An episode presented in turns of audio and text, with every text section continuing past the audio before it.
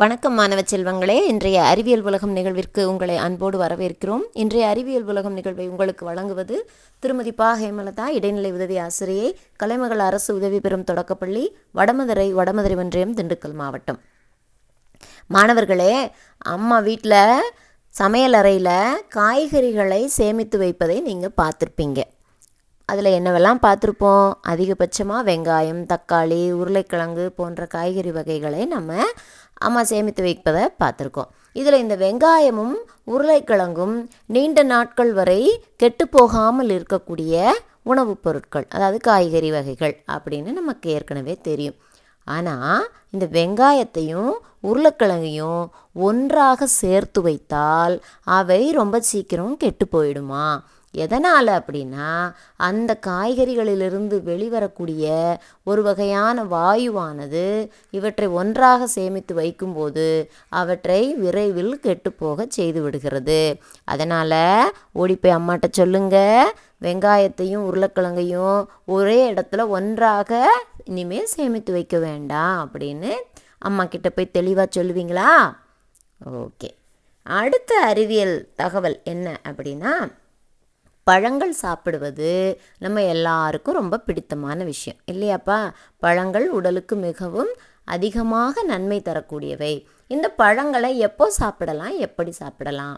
பொதுவாக ஒரு சிலர் என்ன செய்வாங்கன்னா சாப்பாட்டவே தவிர்த்துட்டு காலை உணவைவே தவிர்த்துட்டு வெறும் பழங்கள் ஒரு பழம் அல்லது இரண்டு பழங்களை சாப்பிட்டு அதுவே காலை உணவுக்கு போதுமானது அப்படின்ட்டு இருக்கிறவங்கள நம்ம பார்க்குறோம். ஆனால் அப்படி செய்த கூடாது வெறுமனே பழங்களை மட்டுமே சாப்பிட்டா அது உடலுக்கு சத்து கொடுக்கலாம்.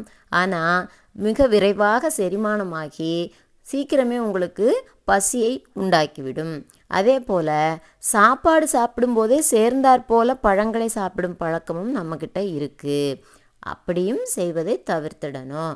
ஏன்னா பழங்களில் இருக்கக்கூடிய நார்ச்சத்தானது செரிமானமாகும் வேகத்தை குறைத்து செரிமானம் ஆகும் நேரத்தையும் குறைத்துவிடும். அதனால் பழங்களை எப்போ சாப்பிடணும் அப்படின்னா உணவு சாப்பிட்ட இடைவெளிகளுக்கு இடையே காலை உணவுக்கும் ம மதிய உணவுக்கும் இடைப்பட்ட நேரம் அல்லது மதிய உணவுக்கும் இரவு உணவுக்கும் இடைப்பட்ட நேரம் இந்த மாதிரி இடை உணவாக பழங்களை எடுத்துக்கொள்ளணும். அதே மாதிரி நம்ம என்ன செய்வோம்? பெரும்பாலும் பழங்களை சாறாக அதாவது ஜூஸாக குடிக்கிறத ரொம்ப விரும்புவோம். குறிப்பாக பாட்டில்களில் அடைத்து வைத்து விற்பனை செய்யக்கூடிய அந்த பழச்சாறுகளை குளிர்பானங்களை குடிப்பதை தவிர்த்து விடுவது மிகவும் நல்லது. பழச்சாறு அருந்தணும் அப்படின்னு நினச்சிங்கன்னா புதிதாக தயாரிக்கப்பட்ட பழச்சாறுகளை அருந்தலாம். அதை உங்களுக்கு எல்லா சத்துக்களும் கிடைக்கும். ஆனாலும் பழங்களை எப்பயுமே முழுமையாக உண்ணுவதை தேர்ந்தெடுப்பது ரொம்பவும் நல்லது. ஏன்னா பழச்சாறு தயாரிக்கும் போது அந்த பழத்தில் இருக்கக்கூடிய நார்ச்சத்து முழுமையாக நீக்கப்பட்டுருது.